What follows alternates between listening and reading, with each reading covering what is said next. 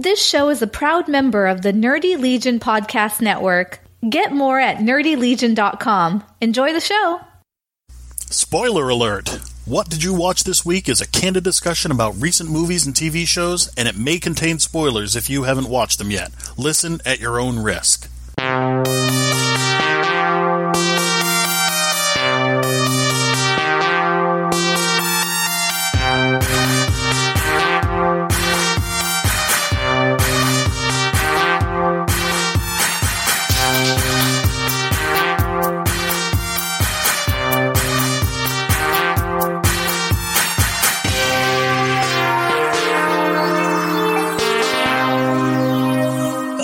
And welcome to episode 71 of What Did You Watch This Week? My name is Mike. 71. My name is John.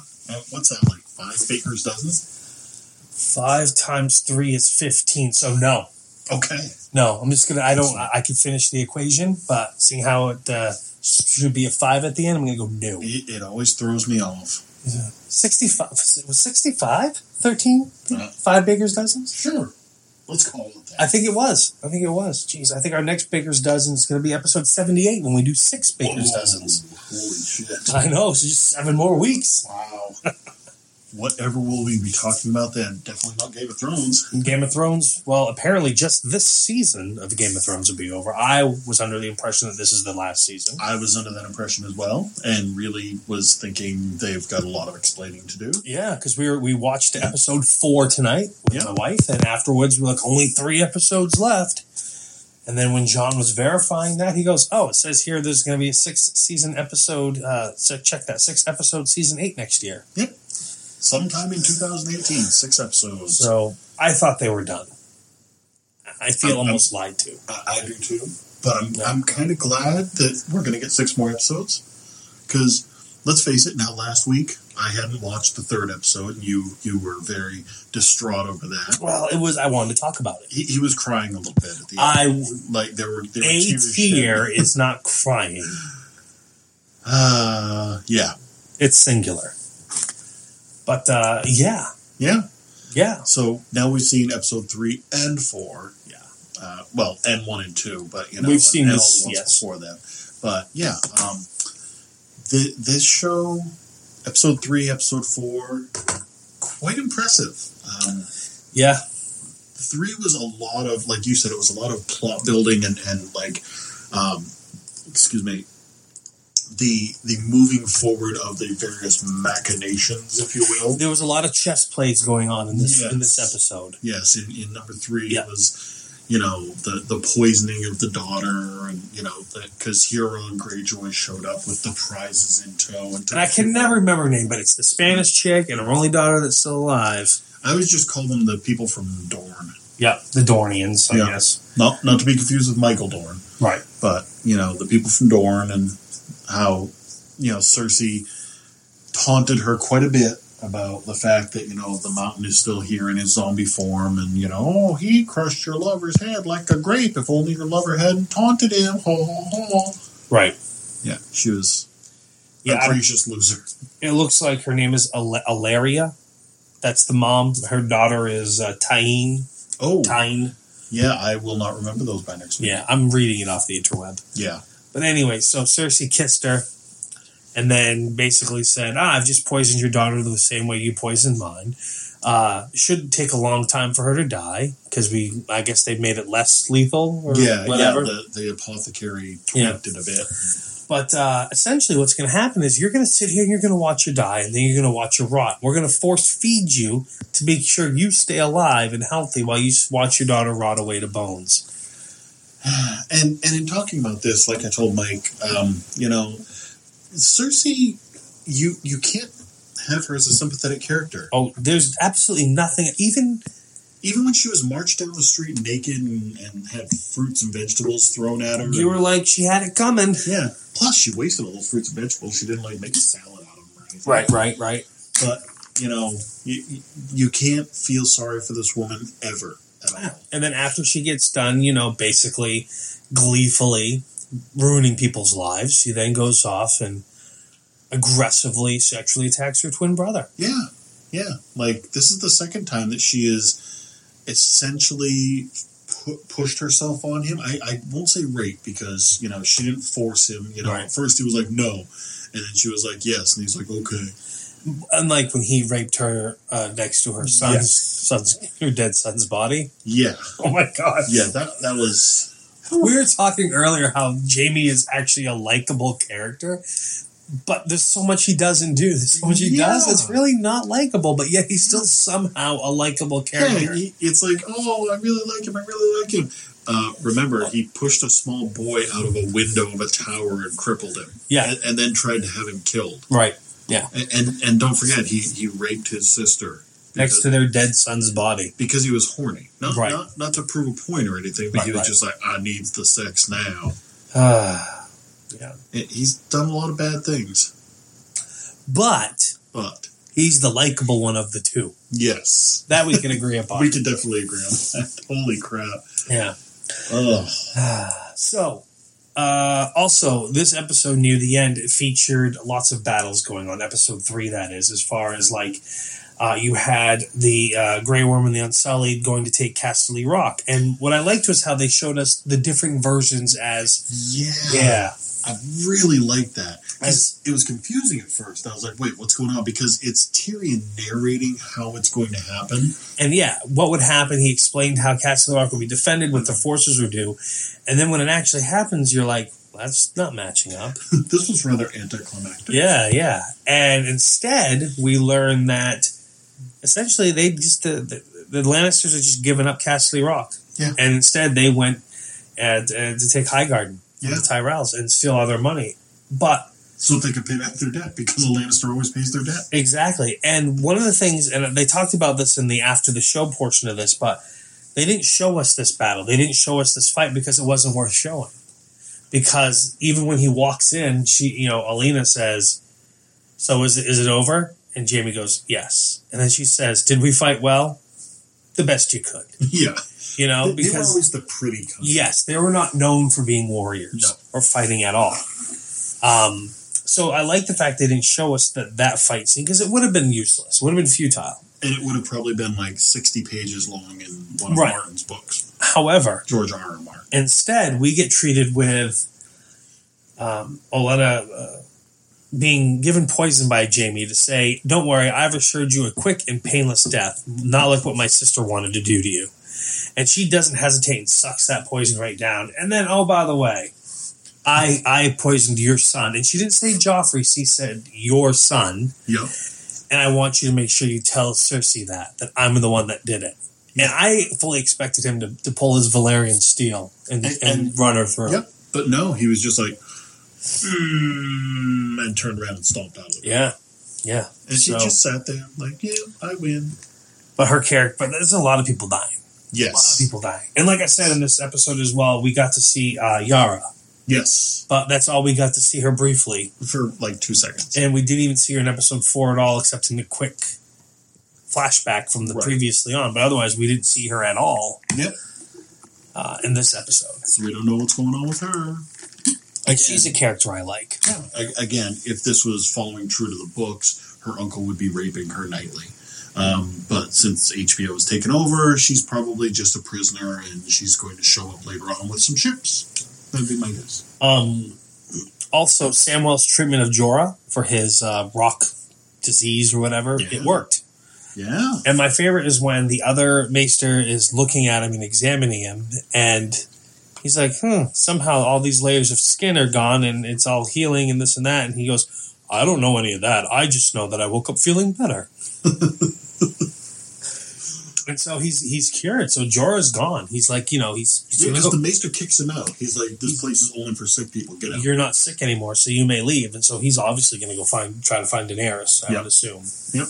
I hope so. Sorry, his Khaleesi. Yes. And then I like how Samuel, basically the guy says to Samuel, um, I know you did this. And he confesses, all right, yeah, I did. Okay, well, you know, I mean, very, very good job. No one else would have dared to do it, blah, blah, blah, blah, blah. There, there are maesters out there who never could have done this. They would have Exactly. had patience. I mean, just, and you think, oh, good, Samuel's going places. Nope, we need you to transcribe all these books that are falling apart. Oh, and be careful, like the pages are poisonous or something. yeah. Yeah, and basically tells him, you know, you still did something you were told not to do. So you still broke the rules. You still work here. You're still our whipping boy.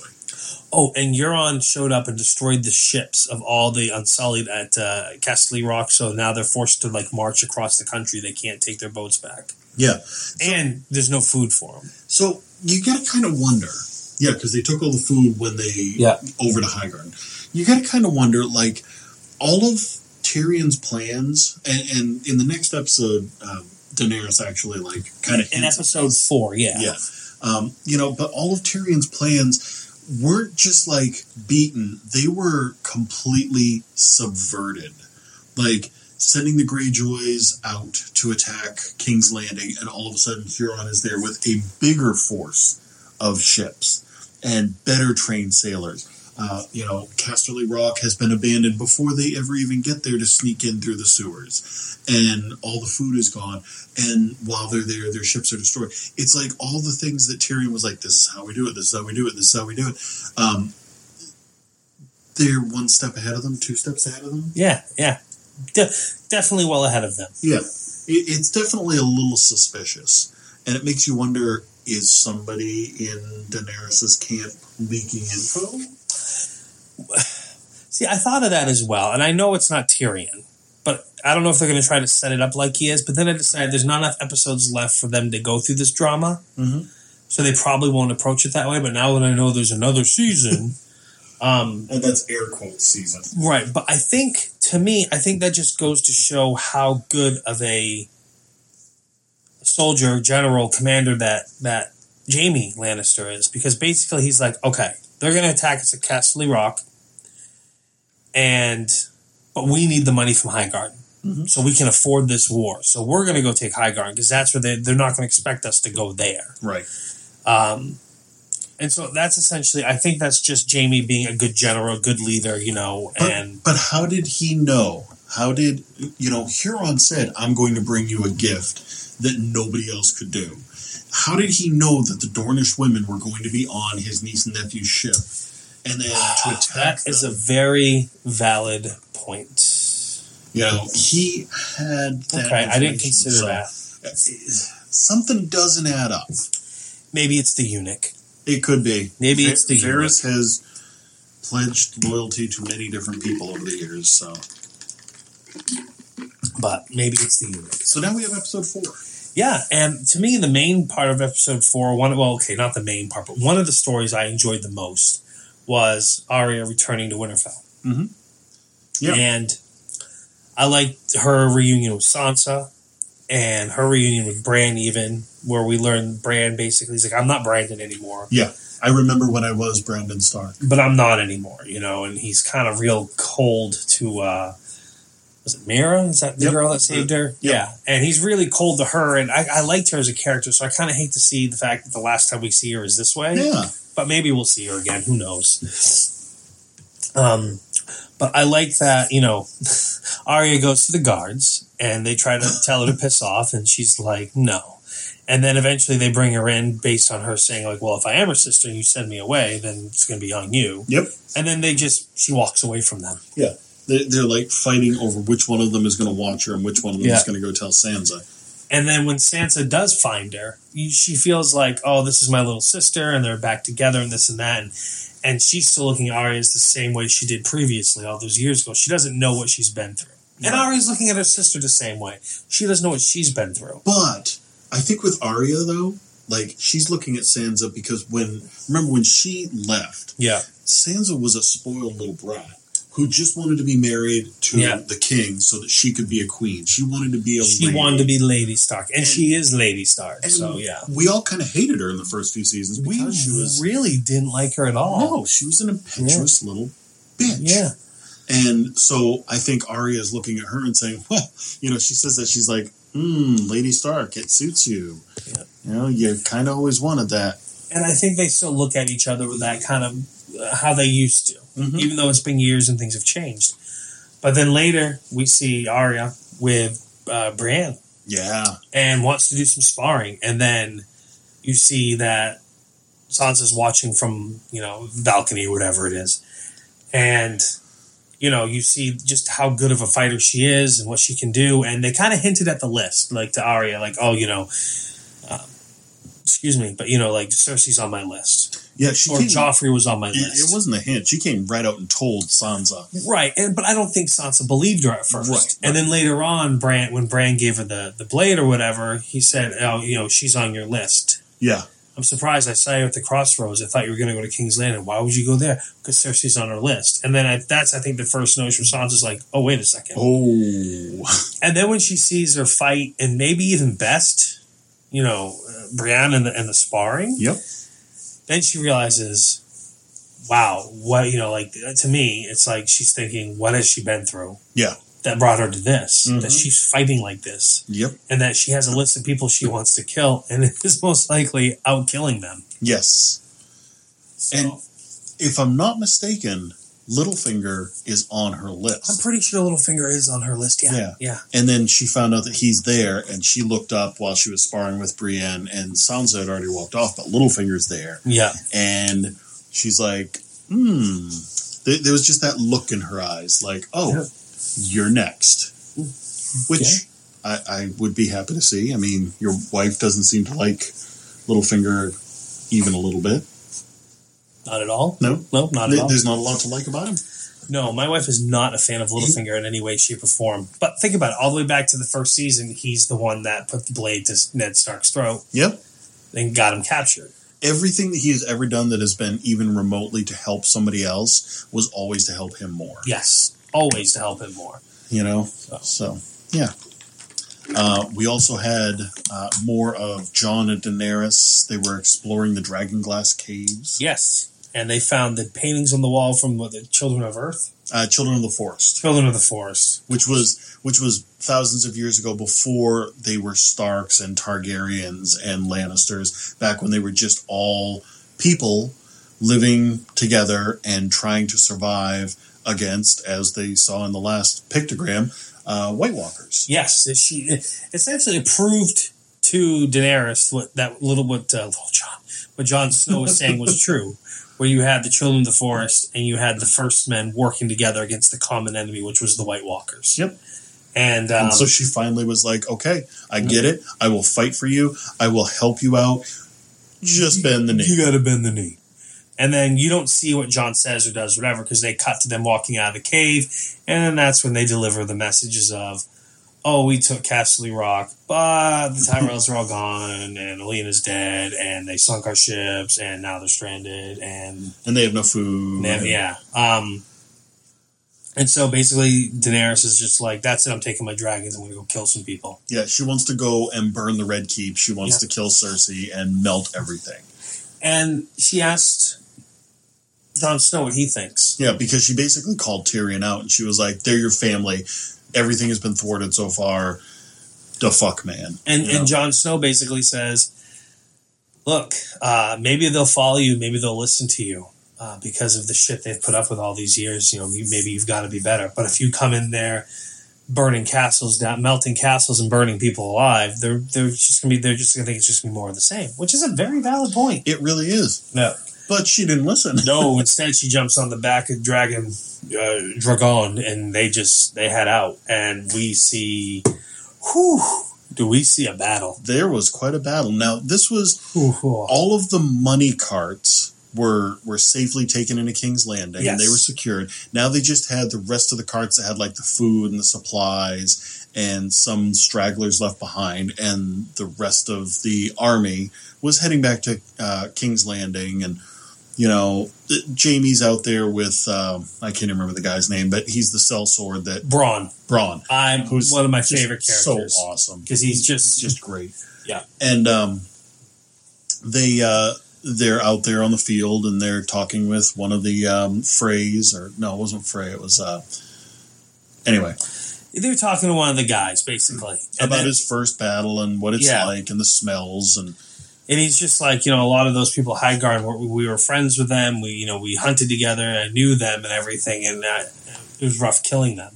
Yep. And Jamie's like, well, yeah, but they they chose to to follow the other, you know, not to follow Cersei. They chose to follow the other queen, and you know, so this is what happens. You know, they they yeah they made their bed. Now they got to lie in it. Basically, But then they hear the noise. they hear something, and uh, after a good long build, and it gives the Lannister army time to get lined up and get into formation, they see the Dothrakis coming. Yeah. And even Bronn tells Jamie, like, you need to get out of here. You need to get back to the city, protect the queen. And Because these guys are going to slaughter us. basically, yeah, he's like, you're not an infantryman. These guys are going to kill us. They, they're going to fucking kill us. um, and before Jamie, he basically, Jamie says, no. Bronn counteracts. And then the next thing you know, oh, look, there's a dragon. Just one. Just one. That's all that mattered, really. Yeah. And, this, and, and Khaleesi was riding his back. Yeah. and they burnt a hole in that front line that just shocked everyone and then shit hit the fan i mean it was violent it was awesome There were people on fire. There were people turned to ash. yes Um, there's this one scene at the end where these art in the fight where these archers were all lined up and she just burns them all and then when the smoke clears they're still sitting there perfectly like they were. They're just now ash and then a gust of wind comes through and they just crumple apart. I mean yep. wow I, I still, they should have played Dust in the Wind over that scene. it just, it would have been so perfect. You know, all we are is dust in the wind. It probably would have taken some of the dramatic effect out. it would have pretty much killed it all but So we had a good, like, 10, 15 minute long battle. it felt like a really long time And there was yeah. lots of infantry fight. There was lots of cavalry fight, you know. people getting their necks slit and heads chopped Yep, and yep. horses getting wrecked. The Dothraki came in on horseback. Uh, like you said, the, the Lannister army was uh, phalanx formation, you know, shields in the front, spears over their shoulders. Yeah.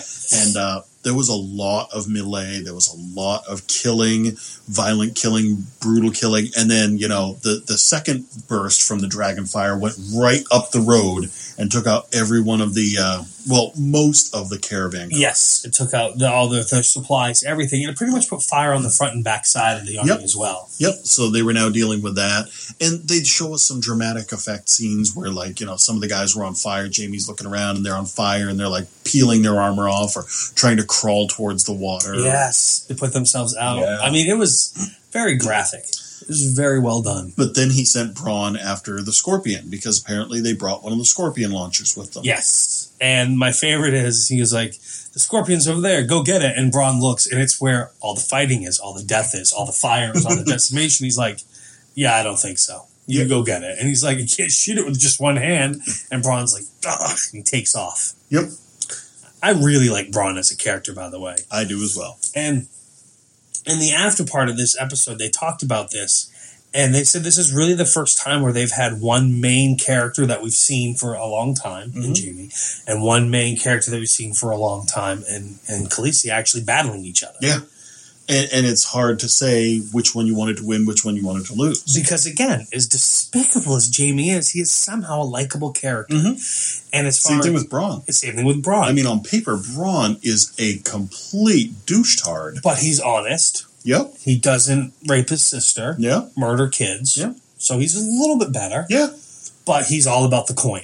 He's all about the coin. He'll do anything for money. Yeah. He's a drunk. He's a he's a uh, womanizer, and he's only in it for himself at the end of the day. Himself and the money. But he but- and he has hooked himself with Jamie because that's that's that's where he, that's where his money's coming from. Yep. Exactly. You know, because Jamie's the Lannisters going to pay their debts. You know, and and I do enjoy the relationship they have with each other because Bronn feels comfortable to say whatever he wants, where others wouldn't to Jamie. So I, I do enjoy that type of part of it. But anyhow, Yes. that being said, Bronn does make it to the the Scorpion. Yes. And like the archers, there, there were like a dozen, two dozen archers that all let loose arrows, and they just plinked right off the dragon's scales like Yeah. nothing, you know. Ah. Um, but the scorpion, uh, Bronn gets off two shots. The first one sails wide, and Yeah. Khaleesi's like, "Nope, I'm not having any of this." So she goes right down into attack formation. to try and get rid of this thing. Yeah. Yep, and lines right up with it, and he fires the second one, and it catches the dragon right in the shoulder. Yep. And you're like, "Oh my god, is the dragon gonna die?" die?" No, it, it caught him in the shoulder. It hurt him. He's but, pissed. but yeah, he's pissed more than anything, and he gets right up close, like like point blank, pretty much, and just roasts the scorpion. Yeah. Just destroys Bronn gets out of the way though. Yeah, And they actually make a point of showing us that he got out of the way, not, oh, did he make it out? Did Right. he not? They actually showed us on the ground flames kind of going above him, but he clearly was out of harm's way. Yep. So, I, So, so then we have, uh, you know, the dragon lands and he's injured, and, and Daenerys is trying to pull the spear out of his arm that was fired from the scorpion. And uh, Jamie sees an opportunity and decides to take the opportunity and rides over to a an impaled soldier, pulls the spear out of him, and just charges her with the spear. and in the meantime, Tyrion's over like on the hill crest of the battlefield, overlooking everything with some of the Dothraki uh, generals or leaders or whatever, you know. And as he's watching his brother, he's like, "Flee, you fucking moron!" Yeah, because he, he he still loves his brother. He does, you know, and Jamie was always the best to him out of all of his family. Yeah. So, you know, you get the climactic scene where Jamie charges straight at her, and he's got he's close. Oh, she turns around, and you see like, "Oh, deer in the headlights." Yep. Yep. What's she gonna do? She's not doing it, and then suddenly dragon face right there in his path, breathes fire. Somebody. It could have been Bronn. It could have been the knight that they were talking to earlier. Dickard. Deckard. Now, Oh, yeah. Wikipedia is saying that it was Bronn, and it says that they, he tackles him into the river, and both were weighed down by their armor and sink. Because you see Jamie sinking because obviously his armor and his forty pound hand. Yeah. But Bronn doesn't wear armor. No, he doesn't. His He armor is leather. Yeah, so he wouldn't sink from it. So it could have been Descartes. So Either way, that's Either how the episode yep. ends. that's exactly that's how it ends. Somebody tackles Jamie into the river just as the fire incinerates his horse, and we see him sinking down, and the other person sinking down like they're unconscious or something, and fade to black. That's a great episode. It was. It was a really, really, really, really, really, really, really, really good episode. Yep. Oh, also, uh, Theon landed ashore.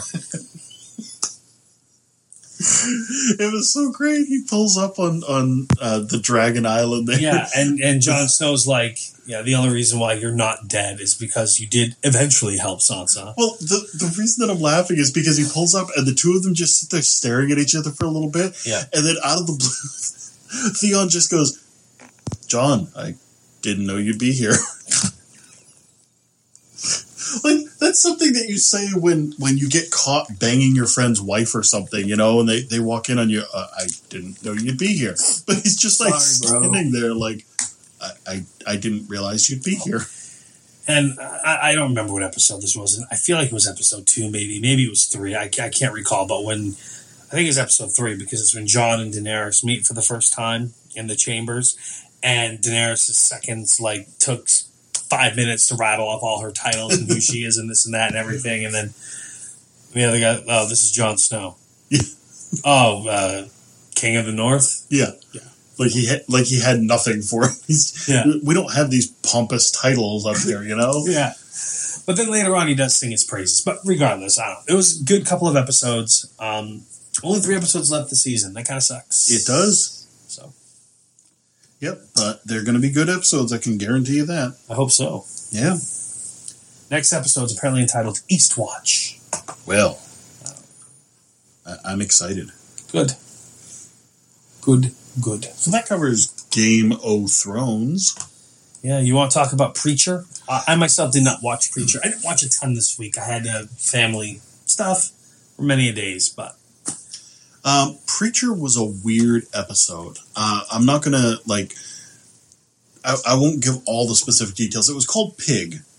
And the reason that it was called Pig is because in the beginning, kind of like we've gotten before, we get this weird aside story in Vietnam where you've got these two people living in a hut somewhere on like a farm and they're talking and the woman just starts screaming and then the man starts screaming and pretty soon we get people like gathered around and such. It, it turns out that their pig is flying. It's hovering about, I'd say, four or five feet off the ground. Big old sow just sitting there, and it's hovering in the air. Like people can put their hand on it, push it down, and then it levitates right back up. And um, they, uh, they, they've now attracted people. People are coming around to see the flying pig, you know, when pigs fly. And okay, so you remember a couple episodes back, we saw at the end of the episode there was that guy all dressed in white and he had like the bad eye. He had like the scar on the bad Yes, eye. yes. And he had like a bald head. yeah. So he goes out to investigate the pig. And we get a lot of his backstory about how he came to work in this organization, and it was really funny and brutal stuff.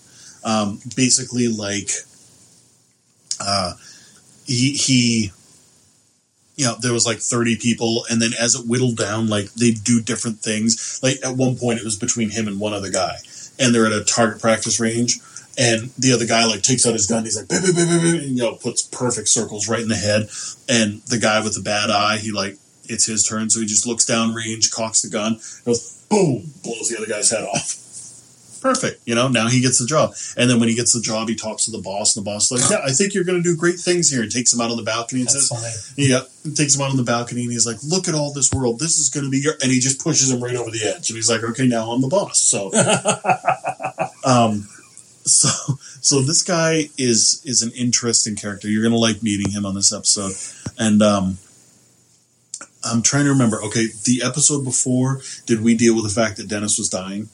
Yes. Okay, Well, I don't know if we talked about it, but we did. We did learn in that episode that he was dying. He was Yeah. ill, and that he was uh, Cassidy's son. Yes. Yeah. A- And, he has made one request of Cassidy because Cassidy finds a guy who was a French professor down at the bar. The guy's like, "Excuse me, if you don't mind, I I know what he's saying." And he goes, "Yeah, well, how would you know?" And he goes, "I've been teaching French at the university for like seven years or something." He's like, "Oh, okay. Well, would you translate?" And basically, Dennis is saying, "I'm dying, but there's something you could do." And, and it's implied, you know, Dad's a vampire. You could make me a vampire. I wouldn't be dying. I'd live forever. yeah. And Cassidy's like, uh uh no, no, I'm not doing that. I'm not cursing you to live like that. And so Dennis is very upset about that. And even Tulip's kind of upset, like, you could help your son. And so we deal with that as well. Um, it was a good episode. I'm, I'm looking forward to the next one. And I think you'll like this one, especially the bald guy's weird backstory. Cool. Yep. Well, I look forward to checking it out. Cool.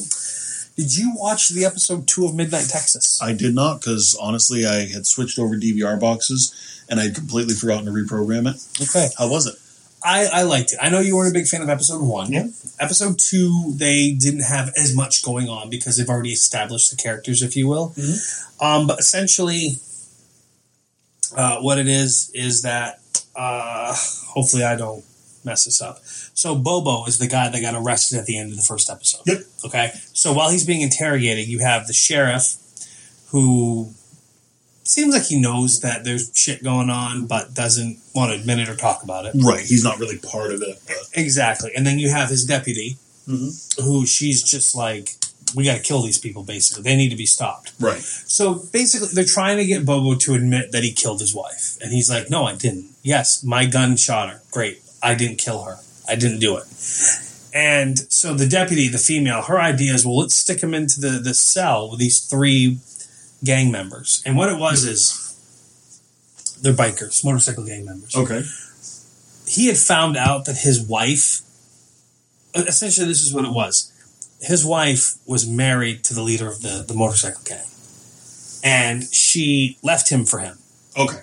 and ultimately that's who killed her Ah. Okay and we do learn that this episode um, because manfred uses his clairvoyant power that he has Mhm. to basically discover this this is what Speak to happened the dead kind of thing. yeah yeah and when he had done that in the house his house he had because of where Midnight Texas is, and there's a thin veil between good and evil, and this and that, he had opened up some sort of door and unleashed all kinds of spirits in his house that were trying to possess him from hundreds of years.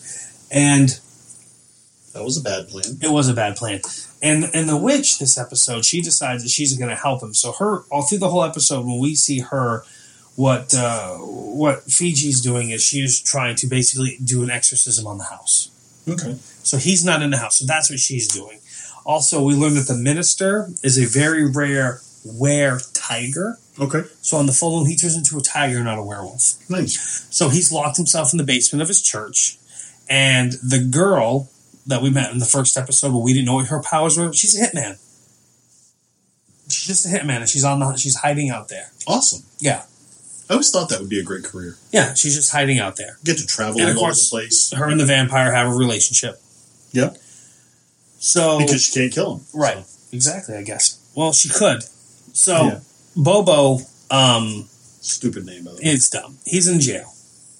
He should be in, in jail just for that name. Yeah, he's in jail, and so this this deputy sheriff she sticks him in the cell with these three motorcycle gang members, Okay. and they had come there to beat him up at one point, and they've been a lot of times because they're trying to find her or just beat him up and kill him because of you know marrying the guy's wife and this and that. Gotcha. But Bobo, I don't know what his deal is, other than he's a very skilled fighter Okay. because he beats the shit out of all three of them single handedly. nice. Puts them all in the hospital. Excellent. And be, so, fast forwarding a little bit, the sheriff suspends that deputy for doing what she did. Good. She's pissed off about it. So, Sounds like she could use some anger management. yeah, she could. And so, well, doesn't matter. So, eventually, by the end of the episode, Bobo's been cleared because Manfred did what he said he would do. He found the evidence. They were able to get the evidence to the police. The police found out what happened. And they found evidence that the biker gang leader killed killed her. So Good. they released him from jail. In the interim, what's going on is now that deputy sheriff goes, she unlocks, she breaks, she cuts the padlock on the church because she knows something's going on in there. So she's gonna go check it out. So she cuts the padlock, goes down in there, and sure as shit, we see that it's there's the were tiger, and she's killed by the were tiger. No big loss. Manfred finds her because he did because well the tiger did what a tiger does dragged his kill up into a tree so she's hanging from the tree dripping blood on the ground and he he sees the tiger and uh, well he sees her and then he sees the tiger and then the tiger chases him down Tell me the preacher's name is Tony. I don't know. Because that would just be great. It's Father Tony. It's Emilio. Oh. He's Spanish. I know. So, um, essentially, the hit woman and the vampire now are trying to find the tiger, and he she loads up with silver bullets in her guns, and so Okay. she's had him because her job every month is to make sure he doesn't get out. I thought she was a hitman. Yeah, but she's But her been there a job is tiger sitter too. well, they work together. Okay. We don't know how she got there. We don't know. We just know this is who she is, Okay. and that they all have a relationship where they work together. See what I mean? All right. So, um, yeah. So Olivia sets out to kill the. Well, she's gonna kill him, Yep. but Lem begs her not to. The vampire, and essentially, we learned in the first episode that if he puts hands on someone, he can draw their their energy and feed on that in place Okay. of blood. Sometimes, Yeah, so it's a little twist on the story. Yep. So he eventually is able to get his hands on the I know tiger some people like that. and drains the energy of the tiger down to the point where they can then get him secured. Gotcha. Makes you think they should do that every month. Right. Well, I think it takes a lot out of the tiger, takes a lot out of Lem, maybe. I don't know. Gotcha. But essentially, he goes back to being a human, wakes up, he feels bad about what he did, but obviously there's nothing he can do about it, so he's going to live with it. And um, the main thing we see in the story, though, is that there is in Manfred's house where Fiji has done the exorcism. She's expelled all the demons or all the ghosts from the house except this one demon thing that has now grabbed her and pulled her in. Aha. And so he, so Manfred goes and takes the skull of one of his ancestors that he has with him, because he's a long line of gypsies. And his grandma says, you know, you oh, you're gonna take your, you're gonna get your great great grandmother involved in this or whatever it is. so he takes her skull in and he's he's reciting a spell, and for all intents and purposes, it appears as though he's freed Fiji from the clutches of this demon. The skull shatters to ashes and goes away Okay. And but we learn later that he he didn't. The demon is inside of her. No, but it's now followed her to her house. Oh, okay. Type of thing, you know, because the the last thing we kind of hear is the demon voice going like Fiji or whatever, and then we cut to the angel who has painted this mural, and basically he's kind of painted a few things that have happened, but the main one is the picture of the demon reaching up Mhm. from underground to grab someone, and it's the same thing we saw in this reflection of a mirror when the demon had a hold of Fiji. Uh, And so he's predicting, like, you know, and essentially there's like a, a urban legend, whatever it is, whatever whatever an angel urban legend is, is that the, someone's going to come along who has visions that can help stop this. So of course, they're talking about Manfred. gotcha. So I don't know. I liked it. A lot happened in the episode, not as much as the first, but I liked it a lot. I don't know, I'm going to keep watching it. Cool. Yeah, I'll probably go set it for a series recording. I just legitimately had forgotten about it. Yeah. I'm, I'm, I'm going to keep watching it. Cool. So. Did you watch uh, Dark Matter this week? I, I did watch Dark Matter. I, I did. Good God.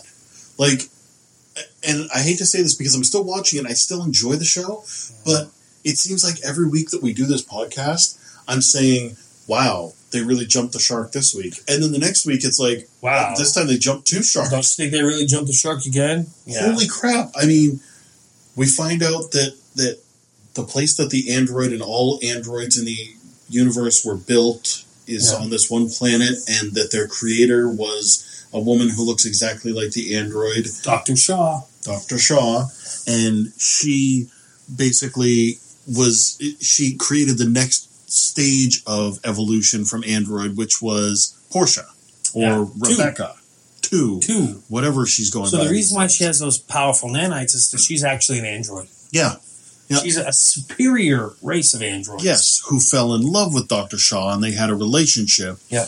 And then Dr. Shaw got very sick, so they suspended her in animation and Rebecca, Portia, number two, whatever you want to call her, hey, number two, um, didn't. That's a Scrubs joke for those of you who don't get it. Um, so Rebecca wouldn't like get over it, and so one of the other androids there built an android that looked just like Dr. Shaw. Well, Dr. Shaw had built that android, had built the android to put her consciousness in the body. I didn't think she did. I thought somebody else did because he said I No. wanted to ease your suffering. So, Well, she's she said that I couldn't do it in the end. oh, okay, okay. She couldn't do it in the end. She just went into hibernation instead. Why but you try the other end? yeah, but that's why then he gave number two the lookalike android, whatever to have. Who was just a base level three Base servant. model. It's a base Yeah. model. Yeah. Yeah. And so now it's all coming down to, you know, like, well, what's the right thing to do? And what about free will? And, you know, what do we do with these androids? And, oh, and by the way, hey, we can make any android you want. So we can make an android that looks just like Three's dead wife whose consciousness is in the computer's ship. And, you know, we can make an android that looks just like her and then download the consciousness into that so she could have a body again. Yeah, but of course, when they, Of course. of course, uh, when Sarah is then brought over to the ship, they are attacked and they're not done. So the crew and the Raza have to leave, and they can't take Sarah with her with them because she's not done yet. Only Doctor Shaw and her henchmen can take them, and um, yeah, so that's what happens there. So of course, she's got a body now; she's real, but they're separated. Right. And, and there's something sinister going on because Yes. we learned that the androids were actually rebelling and they were killing people. And Yes, Victor, who is the one that introduced um, Android with saying, "Oh, if you have this upgrade, you can be special." Essentially, um, says that they're being framed for murder, but when in fact he did murder the person. yep, straight up murderized him. Straight up, rotated his head around, looking backwards. So it was a 41 minute episode and it felt like it would never end. Yeah, Like it wasn't bad. I still enjoy the show, but it just dragged on. So just it's just not that. they, they're really going way off script. It has season. potential to be exceptionally good. It's just not living up to the potential. No, because they keep coming up with these weirder and weirder stories. Yeah. And I don't know. I just. hopefully there's some continuity. And, I'll throw out there, just since we're on the same night and the same network, Killjoys, once again, love the show. It was another great episode. They're, they're fighting against uh, the, the Hullen. And yeah, again, if you're not watching this show, kudos to the people who found it and who have started watching it. You know, I'm glad you guys are enjoying it. It's it's just it's a great show. It's a great sci-fi show. I did enjoy the first episode. I have full intentions of trying to catch up to watch more. Excellent. If it's going to happen anytime soon. and the new fall season's going to start before you know it. Holy crap! Yeah, there's some places like down south where kids are already back in school. That's just crazy. You ever get those random flavors in your mouth where suddenly you're just sitting there and you haven't eaten? Like right now, I could just taste a BLT. Oh, Like, man, I'd love to taste. I BLT want right a. BLT with mayo, Oh. thick slices of tomato, sounds some really bacon. good. Oh, I love bacon sandwiches. I don't know why it just popped up. I haven't had one of those in forever, like months and months and months. South Monmouth Market and Yeah, Monmouth because there is no such thing as South Right. Monmouth. But anyways, just like there's make no such thing as South Garden. correct. It's a local area Local landmass known colloquialism. as Yep. whatever. They have the best bacon sandwiches. Interesting. I don't. know, They just they use real bacon. They cook it themselves. I mean, it's they they're, they don't they're not shy putting on the sandwich. Oh yeah, it's good. I just had one the other day. This ad break for South Monmouth Market was brought to you by South Monmouth Like Market. people liking bacon sandwiches. um, but yeah, I, I plan on trying to catch up on Killjoy. Excellent. I think you'll really enjoy it. It's just it's weird when we got one of the Ashmore brothers in there, and it's not the good one. Hey, he's still really good in this. Like, I, I really enjoy him in this. I know he's not his brother, kind of. Kinda. He kind of is his brother. I mean, they look similar, they sound similar. Yep, they are twins, Uh, but uh, yeah, aren't they twins? Yeah, yeah, they're twins. Yeah, they're identical twins. Yeah. But one's more handsome. one's one's more rugged than handsome. Mom than liked one more.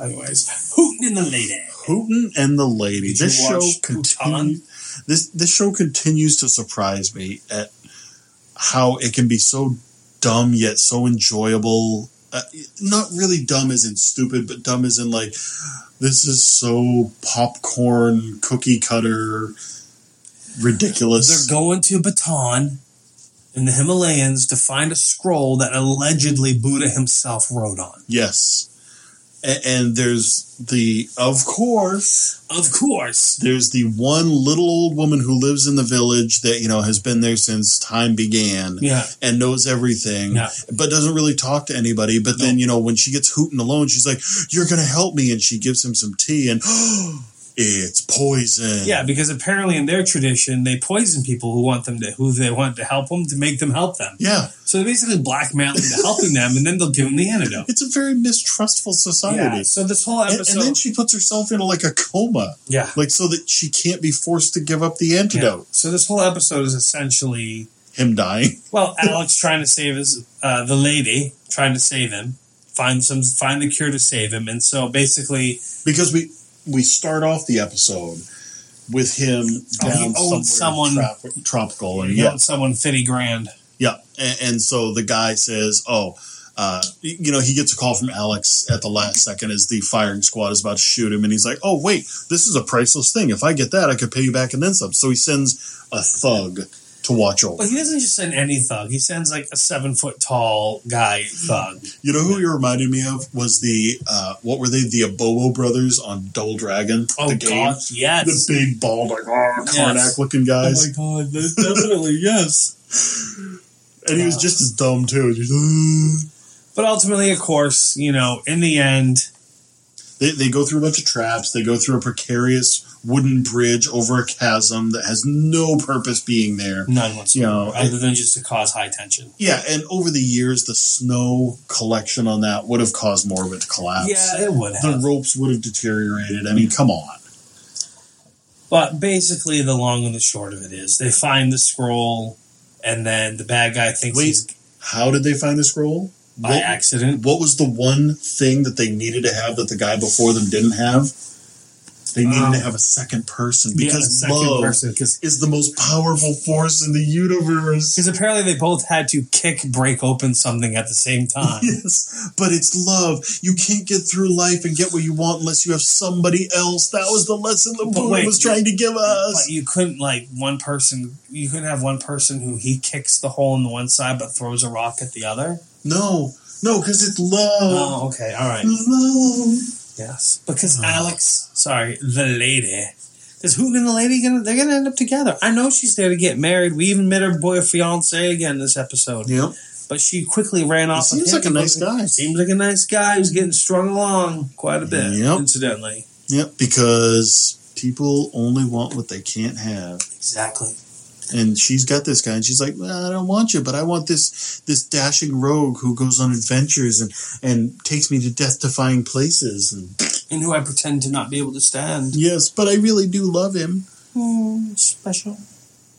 It's so anyways, fun. It, it's fun. Show. The thug, the thug gets away. The, the, the, the thug that gets sent along with Hooten thinks he's stolen the, uh, the the scroll and tries to flee and ends up falling to his death. Yep. Right? Yeah. Yep.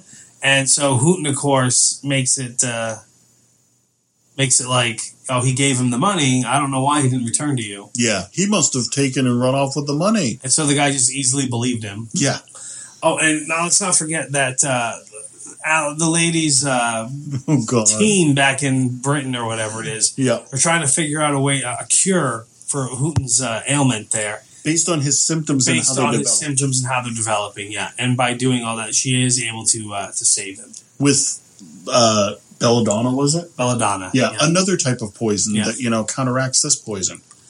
Because two wrongs make a right, apparently. But uh, anyways, they're all uh, they they found something. Uh, they- they found the scroll this time. They actually kept kept their hands on it. Yeah. End up giving it to some local. Yeah, Anyhow, it was a good episode though. Yeah. It's a fun show. It is a it's fun just show. a fun, enjoyable, It quick, simple little show. it's it's a very of course show, which I still hold. We're going to have to start up a podcast that's called Of Course. Of course. Um, but yeah, which I believe brings us to Blood Drive.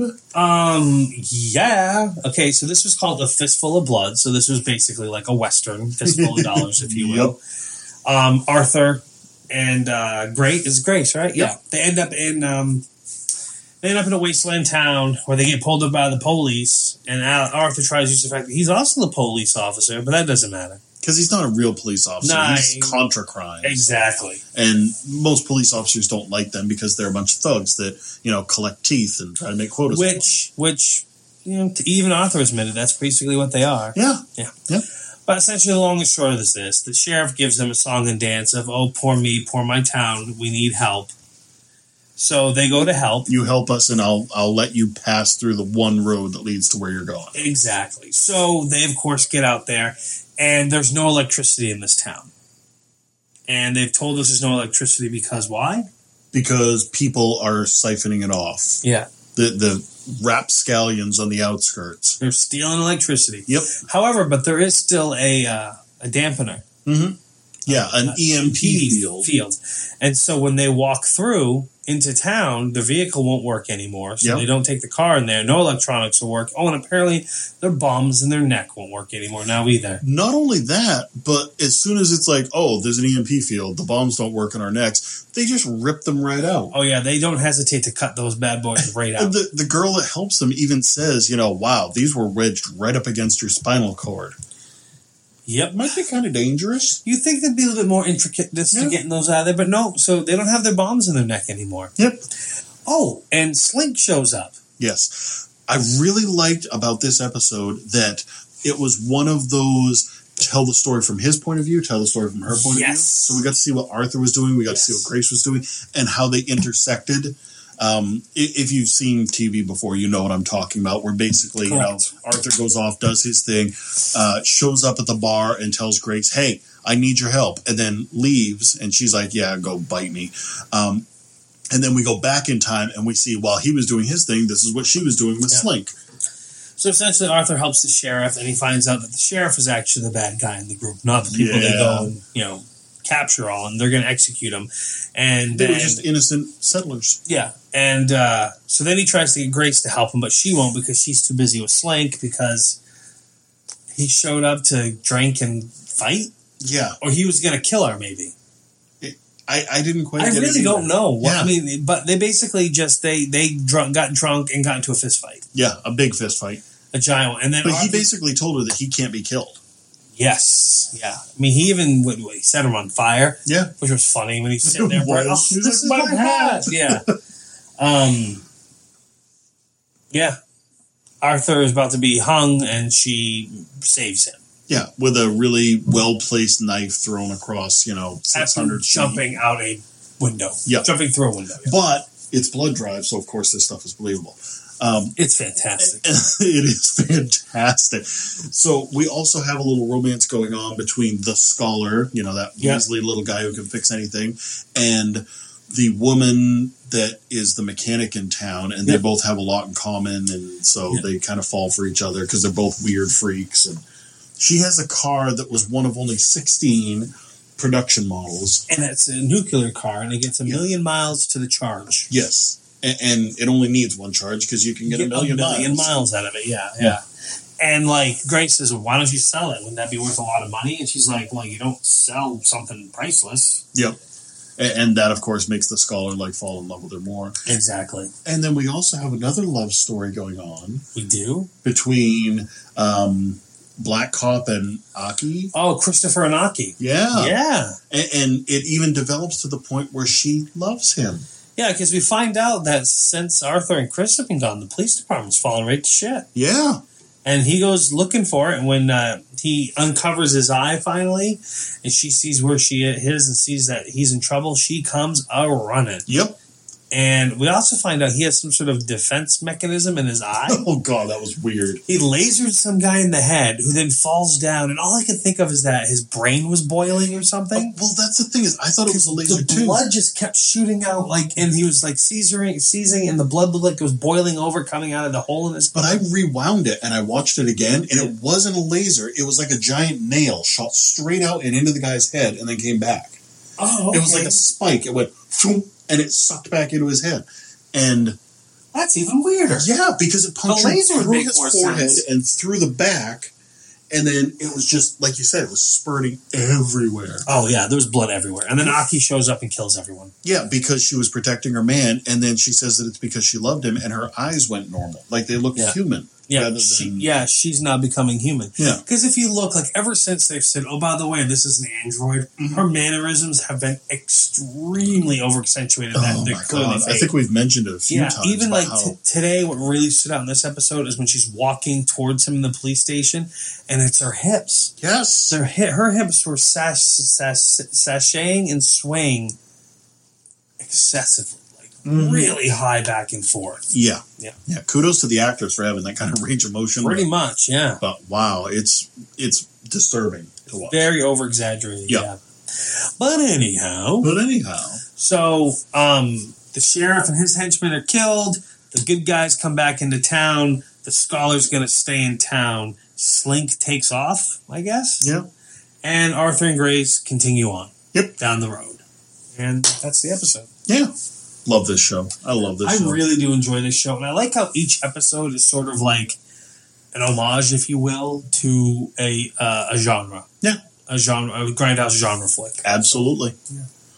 yeah. And I feel like that's all the shows I watched. All right, I got a few more to talk about. Go ahead. Um, for starters, I watched a new show this week. What'd you watch? It's on TBS, and it's called The Guest Book. And it's an anthology show. Oh, well, like each episode's different? Each episode's different, but they all take place in the same cabin. It's a comedy. And like the first two episodes aired back to back. And the first episode, as it ends, the second episode is beginning. So the people who rented the cabin in the first episode are driving away, and the people who are renting it in the second episode are driving up. Okay. and it takes place in this one cabin, Frog Cabin, and uh, like the fr- uh, I want you to watch this. I think that you would like this. It's a it's a comedy, but it's a good kind of comedy. It's not a slapsticky or a ridiculous comedy. And like the first episode is a married couple. It's Danny Pudi and Lauren Lapkus, Nice. and It's called The Guest Book. the guest book and the the people that own it that own the frog cabin i know i recognize the guy i just can't think of where but his wife is laverne from scrubs Oh, okay. yes. Mm-hmm. hmm and uh it's just it's funny because like the first episode those two are a married couple and she's the abusive wife. Not abusive isn't like punching but I, i'm just gonna say she's your ex-wife. You know? So she's like honey why did you not pack my dehu- my humidifier? You need to go to bed bath and beyond and get me this specific model and bring it here immediately.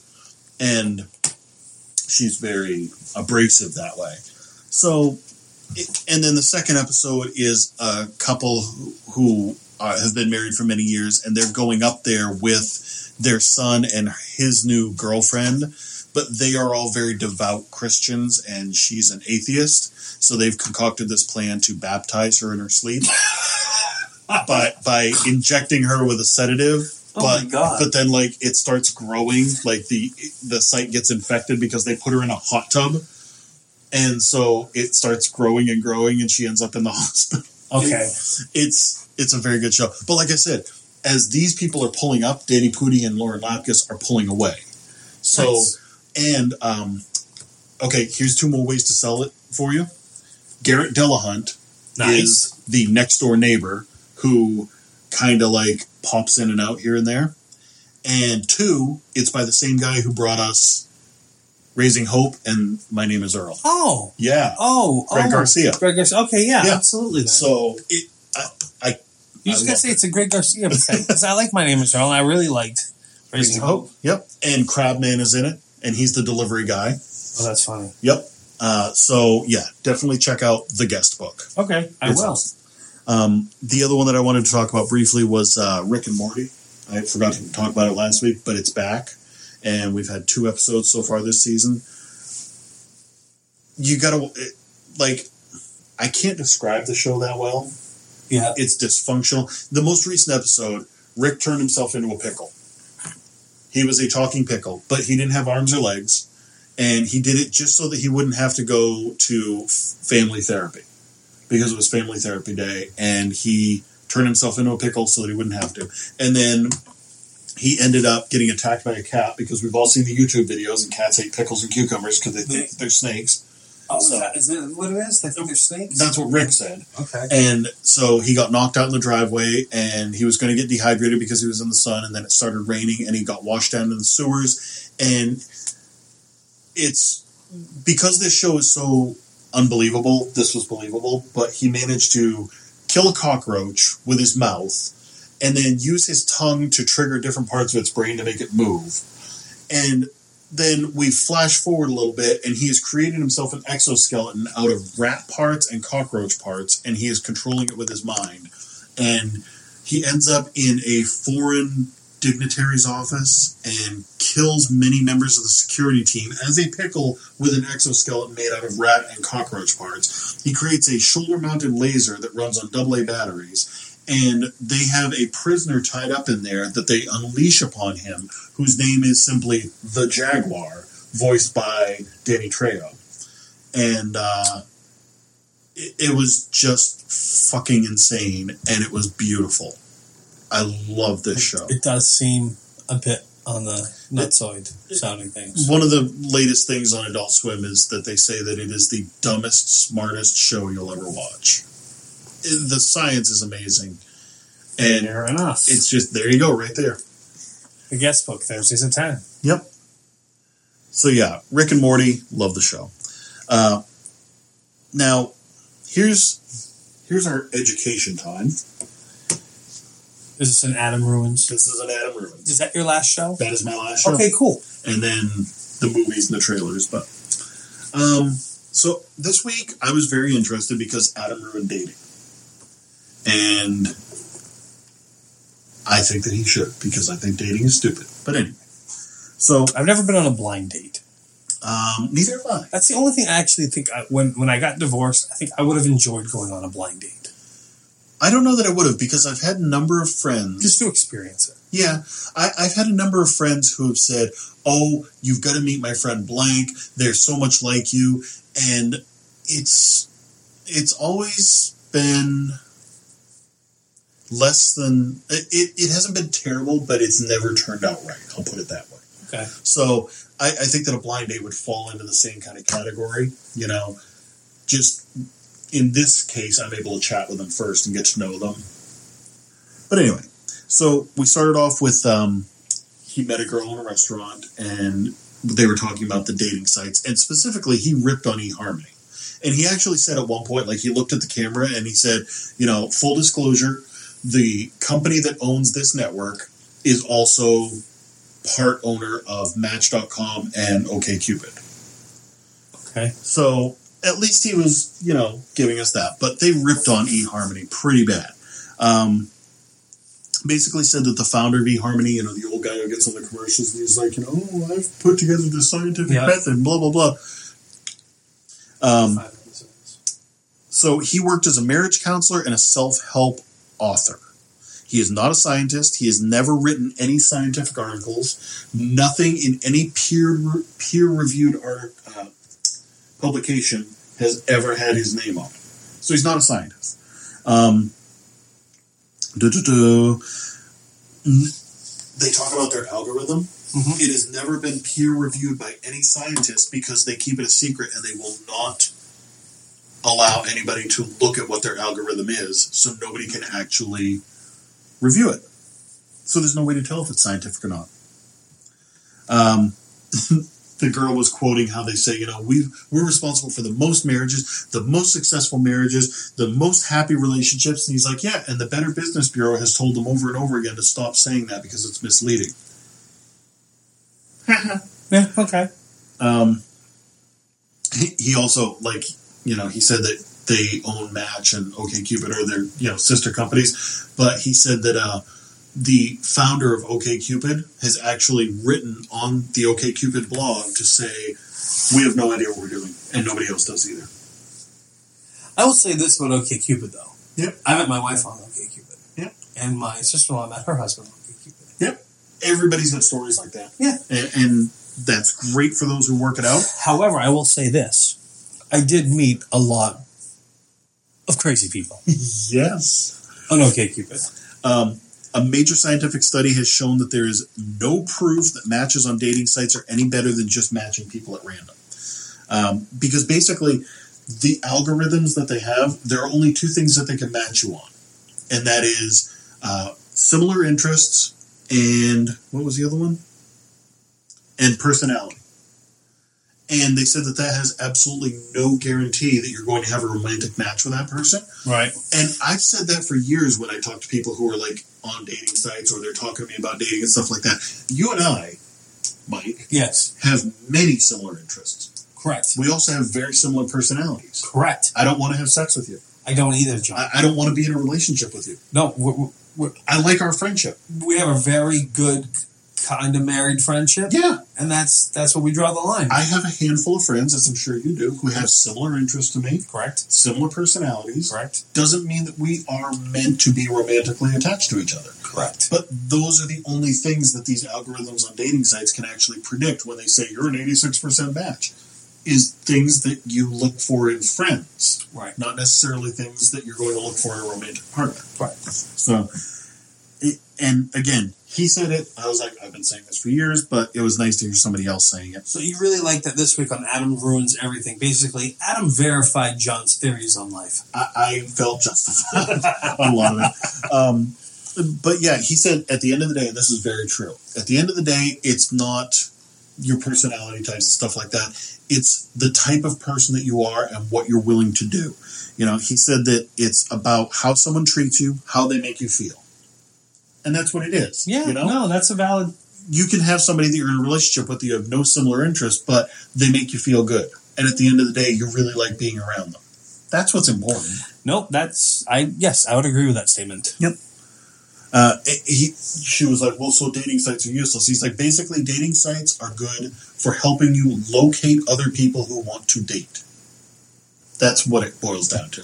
You're finding that they're, like you said, crazy people as well, but you're going to find a lot of people who want to go on dates. That's the long and the short of it. No, you're right. Uh, the next topic that they covered was alpha males. This was very interesting. So the original alpha wolf term was coined by a, a scientist who was doing research at a wildlife habitat, and he witnessed wolves and said, "Look, there's one wolf that leads the rest of them around and and makes them do stuff." And this was in the 70s. This isn't even that long ago. This was in the 70s. So he published a book about alpha wolves, and everybody took off. And they were like, "Oh, alpha wolves! oh, People must have alphas. There must be alpha men." You know, these are the confident, strong type who go into the bars and they're like, and the same scientist 20 years later went out into the wild and found wolves and was unable to replicate it because you know what they were? They were parents. The the alphas that he saw Oh. were parent wolves, Okay. and they were leading their children around and teaching them life. And so he actually tried to get people to stop. He got he tried to get his books taken off the shelves. He tried to get people to stop talking about alpha wolves and alpha men, and said it doesn't exist. We can't replicate it. This is a falsity. And people were like, nope, we like it too much. So they still stuck with it. And to this day, they talk about alpha males and beta males, and it's not a thing. It doesn't exist. Plus, they were trying to compare human uh, personality traits to animal personality traits, and you just can't do that. Um, no, you can't. It's like those people who say, you know, penguins made for life. If you look at the animal kingdom as a whole, about 2% of the animal kingdom mates for life. Everything else in the animal kingdom is not monogamous. They go out there and they screw whatever they can in order to perpetuate the species. They don't mate for life. Their So- drive is to reproduce. yeah. So when people go, you know, oh, penguins make for life. Oh, these birds make for life. Well, that's great. But you know what? Most animals don't. You know, have you ever seen a lion who's like, yeah, this will be my one woman for the rest of my life? Nope. He's got like seven of them. So yeah. Um, so then they try to say, well, you know, chimps, chimpanzees are the, are the closest thing to us, and you know they've got alpha chimps. They're not. Bonobos are actually closer to us than chimps are, and in bonobo society, it's matriarchal, not patriarchal. So the the the highest ranking females are the ones in charge, not the alpha males. And even with the chimp societies, they said that the ones who are alphas are usually aggressive and they pick on the other ones. The ones who tend to lead the crowds are the ones who do lots of favors or they incessantly clean the other monkeys. So, really debunked the whole alpha thing, and, and that was kind of nice to see. Um, he also said, you know, unlike animals, people aren't the same rank in different cultural societies. So he was saying, you know, the guy who comes into the bar and he's like, oh yeah, sports this and I'm awesome, and you know, he he's the quote unquote typical alpha guy. Yeah. You put him at a D and D table and he's a fucking loser. Yep.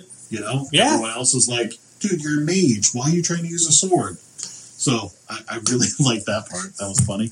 Um, Did he give that exact he example? honestly Oh, that's awesome. He had them sitting down and they were like, Excuse me, you're a magic user. Do you see a sword on your character sheet? Hello. so uh, that was good as well. The last thing that he tackled, and this was really interesting, the Myers Briggs personality test. okay. You know what that one is? Uh, that's the one where you're like an INTP or an EN. Oh yes, yeah. J or Yeah. whatever. So 16 different personality types. So here's the basis for the Myers Briggs personality test. Now, understand the Myers Briggs personality test is so ingrained in the culture that they're Kind of like the BMI, the body mass index. Yes. test. Yeah. Yeah, what were the numbers? Hold on. He gives like some specific numbers. Uh, there are, okay, it has been used in hiring and training decisions in over 10,000 companies, 2,500 colleges, and 200 government agencies, including the State Department and the CIA. Okay? It is a personality test. And it was, so back in the 20s, Carl Jung said, oh, I think that everybody can be broken down into like eight different personalities. Back almost a hundred years ago. Yes. Yeah, Carl Jung, before science, uh, before psychology actually had scientific tests and did the scientific method, he was like, I think everybody can be broken down into eight different personality types. Yeah, that sounds about right. And so, what was it, 20 years later? Yeah, 1944. A mystery novel writer woman and her magazine writer mother said, You know what? One of them had read a book by Carl Jung and said, you know what? We can make up our own personalities, but let's do 16 instead of 8. And they made the Myers Briggs personality test because they were Myers and Briggs. 1944, two women sitting at home writing stuff, articles for magazines and, and novels. Let's not update that at all. Yeah. And they said, oh, we know what we're doing. We can do this. And, and, and it would have been just as bad if it was men. I'm not picking on women, but I'm saying But you're just saying two people. two people, a magazine article writer and a mystery novel writer back during world the, the Second World War, First World War, whatever. WW two. Yeah. And they were like, oh, let's make this. And it took off. And people use this constantly to describe who they are. Oh, I'm an INTP, so I don't get along with you. And like I said, 10,000 different companies out there use this for job placement. Guidance counselors at schools will say, this is your personality type based on the test. You should be a janitor or you should be a mailman Yeah, that's it's ridiculous because the other thing is that everything comes down to one or two things. So, like the first one, you're either an introvert or an extrovert, but they don't take into account that you might be like a 49 in the introvert and a 51 in the extrovert. yeah. The the expert that they were talking to said that people will take this test like three different times, to come up with three different answers. It's basically the same thing as astrological signs. People will believe a vague description of a personality type as long as they're told that it is custom fit to them. in some way. So then they start thinking, "Oh, this is definitely me. It's me. It, it describes Yeah, me." you look for areas of how it fits you, as Yep. opposed to you know have actually showing that it fits you. You look for this is how it works. Absolutely. And I'll tell you, I've taken the test and I looked at it and I can say, "Yeah, that's me. That's me." But then I can look at other personality types on there and go, "Hey, I've got that too." I got a little bit of this one, And I got a that little one. bit of that one. Yeah, But yeah, these show up on the dating sites, and I've seen it on OKCupid. I'll see people who will say, "I am an ENTJ," so that should tell you everything that you need to know. If it doesn't, go to this website. You can read about it here. No, pass. yeah. So That's yeah, uh, overall, it was a very good episode. Nice. Um, the the test is completely shunned by the scientific community these days, but people still use it constantly. Over two million people a year take it and then use it for those life altering things like job placement. That's craziness. Yep. That's kind of craziness. So yeah, the the basics is you know the takeaway at the end is find somebody who's going to make you happy. You know, and the more you go out there and the more you date and the more you try with people and the more you fail, the more you can realize what you're looking for. So it's actually a good thing. Yeah. You know? Yeah. Get out there and go on those crappy dates with those crazy people and say, not this, but this. And don't rely on an algorithm or a website to say, oh, you're a match. You must be good together. he, he said, when he was talking to the woman in the restaurant, he said, uh, let me guess, you like uh, parties, live music, and Mexican food. And She goes, yeah, I love all those things. And everybody in the restaurant goes, so do we. and he's like, "You're going to date them all? It's true. That's true. No, it's very true. Yeah. Good times. Yeah. So what else did you have this week between movies and trailers and news? and Well, stuff? oh, you look so defeated. no, no, no. Okay. Uh, my son and I, we ended up watching a movie together um, last night because my wife went to bed early, and my daughter spent the night at a friend's, and my other son went to bed early. So we popped us up a couple bowls of corn, and we sat Is in. that why there was no corn tonight? That's why there was no corn tonight for me to pop the wife. Yes, uh, and uh, we uh, we sat down and watched ourselves a little bit of the last Starfighter action. oh, no, what's that? Have you never seen the last Starfighter, John? Of course, I've seen the last Jesus. Jesus. Okay, As much as I love video games, holy God. It's Essentially- like every video game player's dream come true right there. I'm pretty sure everyone who's listening to this has to know what the last Starfighter is, but for those who don't, I'll give you the Cliff Notes version. Movie was made in 1984, so the special effects are very 1984, which, Oh, yeah. which I think are amazing to go with the story. Yep. But essentially, this is it. You got this teenager, 17, 18 year old kid. He's playing a stand up video game. And he beats the game, gets the high score. And essentially, what it is is these aliens sent these games down to the Earth, have people play them, see whoever beats the game. Clearly, they'd be great to be an actual starfighter in this real war going on in space. So they come down, pick him up, recruit him, bring him up. And essentially, when he's in the starfighter ship fighting, he sees the same thing like he saw in the video game, except now it's real life. Yep. And that that sums it up. Pretty much, yeah. Yeah. He beat a video game and it actually made him a real starfighter. Yep. Like I said, every video game nerd's dream. Yeah. Movie's about an hour and 40 minutes long. The story itself is pretty simplistic. The, the special effects are pretty simplistic and amazing. Mm-hmm. That's a fun movie. I remember watching it when I was a kid. I had a great time watching it with my son last night. so- Did he like it? He did. Good. He did. He enjoyed it. Yes. Yes. He enjoyed it. So. Dated graphics and all. Oh, dated graphics and all, yeah. And some of them made him chuckle because, like, you, uh, he watches certain YouTube shows that have better special effects. you know what I mean? Yep. Like these people on their home computers have are able to pull out better special effects than. But, but that's what happens when 33 years goes by, and Right. and the most the thing that is advancing the most in those 33 years is the computer industry. Yes. So. But anyhow, but hey, speaking of uh, YouTube, YouTube. there's a new YouTube Red series apparently coming out soon. Have you heard about Cobra Kai? No, Are you fucking serious? I have not. Dude, they're doing a sequel to The Karate Kid. Seriously? Yes, it's going to be a YouTube Red exclusive series. It's going to be called Cobra Kai. And it's official? It is official, yes. A 10 episode, half hour. It's going to come out in 2018. It stars Johnny Lawrence. And yes, Zabka's playing Johnny Lawrence in this. Yes, dude, fucking Ralph Macchio's going to be in it. Did, did he take over the Cobra Kai dojo? Is he the new instructor?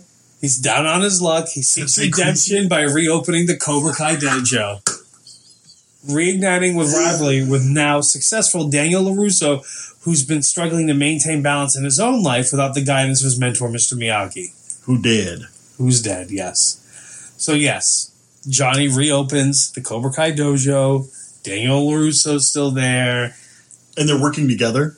Well, I, it says re- reignites the rivalry. Oh, okay. So I don't know if Daniel's got his own dojo going on, and now Johnny's reopened the Cobra Kai, but it's called the series is called Cobra Kai, So you have to assume that he's Yes. supposed to be the good guy. This and it takes place thirty years later, and it's going to be a YouTube Red exclusive. I think they finally found a reason to make me spend money. I have to say, I really hope that this is because of all the work that Zabka did on How I Met Your Mother in the final season, Oh God, I hope so. and and how he promoted so much that you know he was the good guy and that Barney loved him and that you know he he loved the Karate Kid and not Ralph Macchio. Oh, that's beautiful. Now I want to see that. Isn't that pretty cool? That's awesome. I can't believe you hadn't heard about that one. I thought have for sure- not. I've seen it on Facebook a bunch. oh, wow. See, I don't go on Facebook very often. Okay, yeah, it's yeah, it's there. It is. Oh my god! Wow, Daniel has not aged well. Zabka looks great. Yeah, he really does. But you know, they were both on How You Met Your Mother. Yep. that Yep. last season. They had there's some good interaction between the two, you know. But yeah, so I'm I don't know William Zabka, Ralph Macchio coming back to Karate Kid. So I think it's pretty awesome. I think it's pretty awesome. Oh, that's great. Love oh, it. dude! I thought for sure you had seen that. Nope. Nope. And then the only other thing I have is a trailer I watched called Super Dark Times. Okay. This comes out in September, and the IMDb uh, rundown they have on it here, I don't think is very good. And essentially, it's basically teenagers Zach and Josh have been best friends their whole lives, but when a gruesome accident leads to a cover up, the secret drives a wedge between them and propels them down a rabbit hole of escalating paranoia and violence. That pretty much sounds like a cookie cutter description. Like they could have yeah, it inserted really, any yeah, it here. really does. So I really think you need to go watch the trailer. And one of the things I picked up on the trailer is that, you know, it's it's a Stranger Things jump off. This movie takes place in the eighties. Okay. There's a lot of stereotypical eighties things that you see going on or whatever, talking about video games, this, that, whatever. It looks like a pretty solid flick, though. Okay. Yeah, so I, It's called Super Dark Times. Super Dark Times. Nice. Yeah. I watched two movies this week. Okay, what'd you watch for movies? Nothing good. Is that the name of the movie, or is that just what you no. watched? The, the first one that I watched, I was really excited about, and I know it's nothing you would want to see, I'm sure. But HBO premiered Collateral Beauty. the hell's that? I had been really excited. As soon as I start talking about it, you're going to go, oh, yeah. So uh, I had been really excited about this when it first, the previews came out. Will Smith is the guy who lost his daughter, and he writes letters to love, death, and time. Oh yes, I did see that trailer. Yeah. How would you think of it? I, I was so excited because I was like, oh, the abstracts of love, death, and time are coming to talk to him, and they're going to, you know, set him on his path. Um, it was not what I expected. no. um, because basically, well, you find out really quickly. Like in the beginning, you see a quick cut of him, like you know, talking to his people and being all excited, and then it's supposed to be like fast forward a few years, and you know, now he's lost his daughter and blah blah blah. Um, I was very disappointed at first because they're actors. Like his friends go out and hire these three struggling actors to play love, death, and time. So he doesn't know they're actors. No. Oh, it's fucking lame. So so here's the thing. They they had hired this private investigator and she broke she followed him, saw him mail the letters, broke into the post office box. That's a federal offense, right she there. says that. She says it cost me eight hundred dollars to get this key cut and it's a federal offense what I did, but here's the letters. So That's a federal offense. Don't mess with people's mailboxes. that's right. So Especially they oh take the letters, they look at them, and they're like, okay, so they hire these actors to go pretend to be. And Will Smith does not say a lot during this movie because he spends most of it crying or, or moping. But here's the thing if you stick with it and you go through the whole end of the movie, there's a lot more going on. There's there's people like each one of his friends that help hire these actors and actresses. Um, they, they jerks. They're not friends. They're jerks. yeah. Well, they each have their own thing going on, and so they kind of learn their own lessons as well. Um, but by the end, it does have a good payoff. I'm not going to say a great payoff, but it has a good payoff, and it was worth the ride at the end. Um, so definitely, it's something to stick with. But yeah, right in the beginning, I was kind of pissed off. I'm like, actors, come on! So I would recommend if you want a good, heartfelt, cuddle up with the wife, watch a girly kind of flick type of thing. This one will be good. I'm So- not going to watch that movie. It's on. HBO, but yeah, I'm not going to watch it ever. okay, you're not missing much. Um, the other one that I watched was Valerian, Oh, how was that? and that's how I'm going to refer to it because the official title is Valerian and the City of a Thousand Planets. well, you've already said too much. It's Valerian. It's based on a French graphic novel. I think some of the scenes, and my sister agreed with me, um, were pulled directly from said graphic novel, including the janky dialogue. Uh, I also went with Kelly to see it, and Kelly straight up at the end said, Well, that movie was fucking stupid. And I said, Okay, well, I didn't hate it as much as you did, but I think she was ready to spit on the floor. Valerian is a very pretty movie. Yeah. The graphics and the images are very nice. The visuals are stunning. Uh, it's Luc Besson, you know, it's Fifth right. But the dialogue is so stilted. It has one of the worst romance stories I've ever seen. And most, like, there were giant chunks of the movie that just didn't need to be there. There was like a 20 to 30 minute chunk of the movie that did absolutely nothing to advance the plot. It didn't do anything to do character development. It was just visuals. And it was ridiculous visuals. It, it didn't, a lot of it didn't make sense. They would change the rules midway through. You know, they'd talk about, oh, in this sector of the space station is this, in this sector is this, in this sector is this. But then you watch him crash through all the walls and he's going through each one of these sections that they just named, even though one's in the north, one's in the south, one's in the east, one's in the west, but somehow he's covering all of them. It, it was not an enjoyable movie. It was not terrible. I did not hate this movie. I did not walk out of it like, "Ah, rah, rah." but I will probably never watch it again. I have no need to watch it again. It felt like it would never end. I mean, by the end of it, I was like, holy God, I feel like I've lost part of my life. But again, it wasn't terrible. That's the weird part about it. So, Valerian, if you want a visually stunning movie, turn the sound off and like listen to a podcast and watch the movie go on. That's about the best thing that I can give you for it. But if you're expecting plot and good romance and, and cohesive storylines, you're not going to find it here. It, it's very hard to follow, and you don't want to follow it mostly. So, yeah, those were my two movies. Okay. I, I watched a couple of trailers. what you got for trailers? Uh, one of them was A Wrinkle in Time, and it was good. Um, Did you read the book? I did not, but I remember reading when I was a kid. it, it looks really good, and it seems like it's a good time for it because you know it's got Chris Pine as the father who discovers you know whatever it is, wormholes or something, some way to travel really far, really fast. I mean, like traveling through a wrinkle in time? Yeah, and but it's got Chris Pine, it's got Oprah Winfrey, yeah. it's got um, Reese Witherspoon. Okay. Uh, it looks good. It, it looks like it's going to be a fun movie. It's a Disney movie, which is weird. But um, and the other one that I really cared about was Death Wish.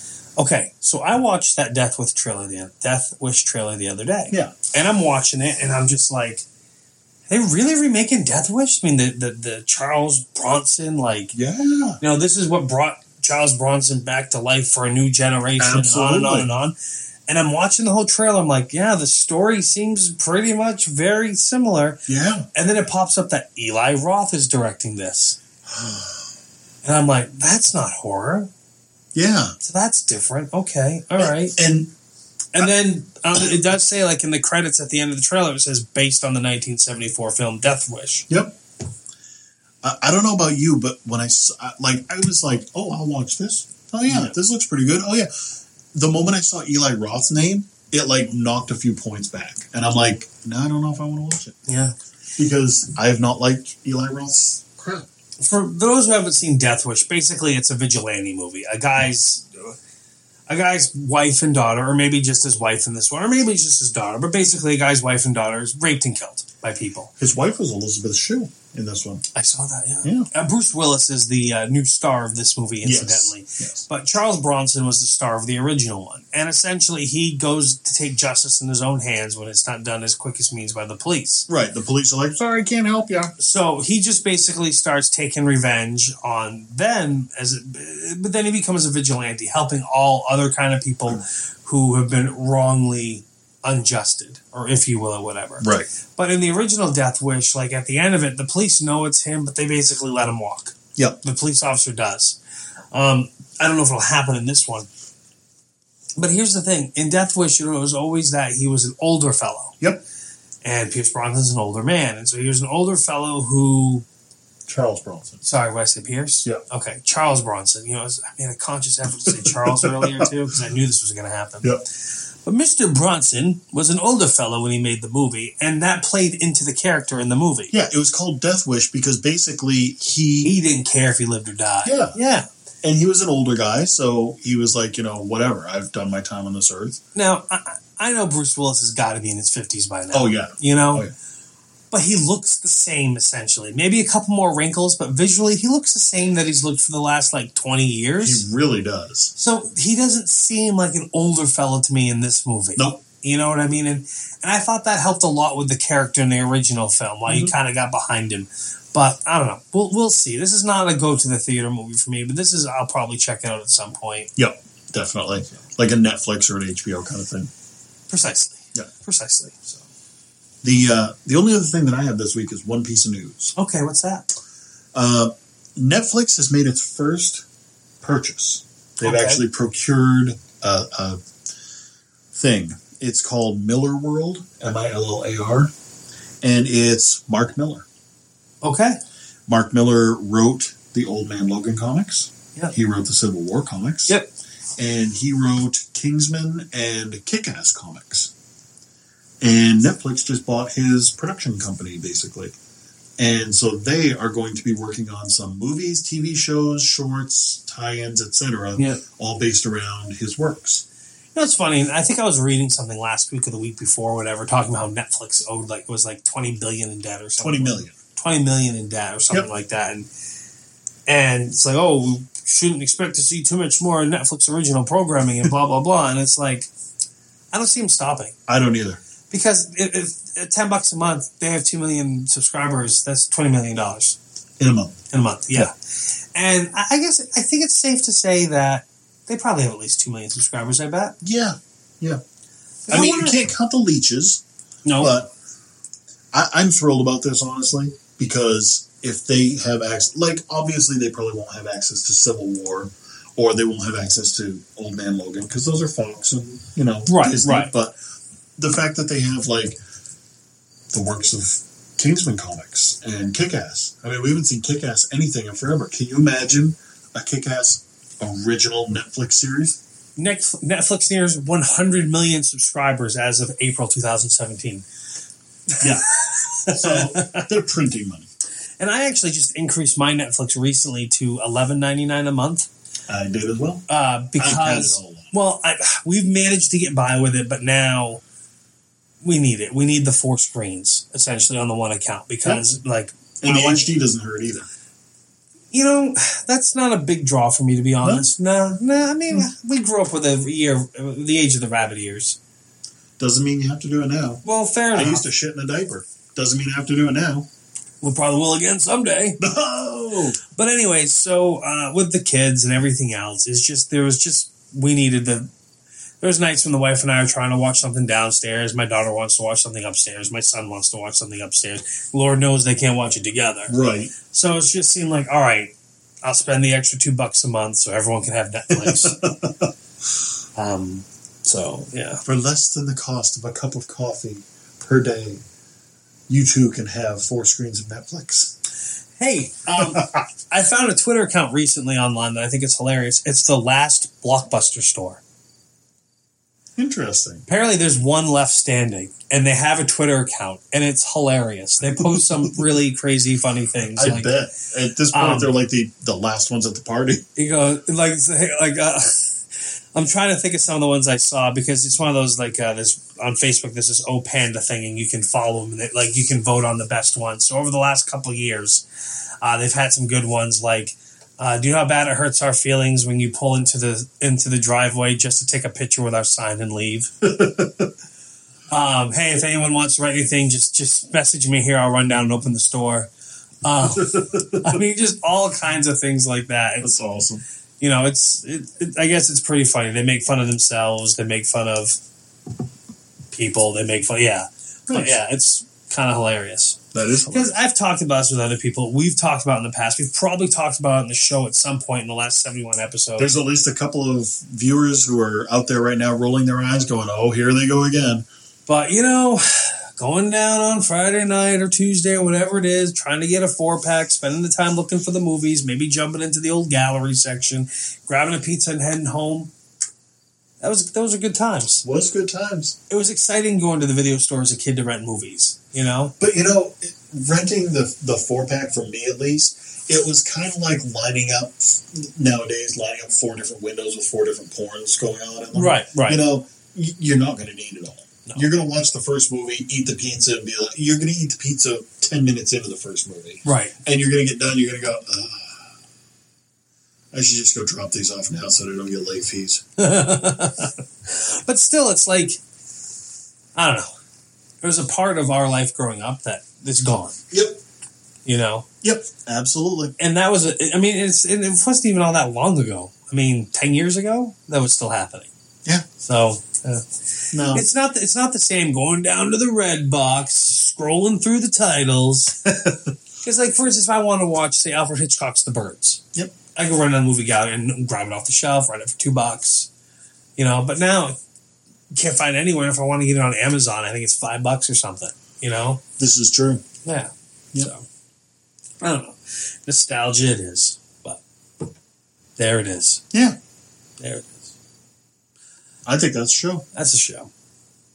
Cool. Uh, we're on Twitter. Uh, we're on Facebook. Uh, on the Facebook, it's at What Did You Watch? I already posted some trailers of that we talked about. Uh, on the You Twitter, sneaky bastard. I am. I did it right here next to you. On the Twitter, I'm at Superstar Mel. and I'm at the Quantum Geek, G33K. The show is at What Did You Watch? And we'll talk to you next week. Later, everybody.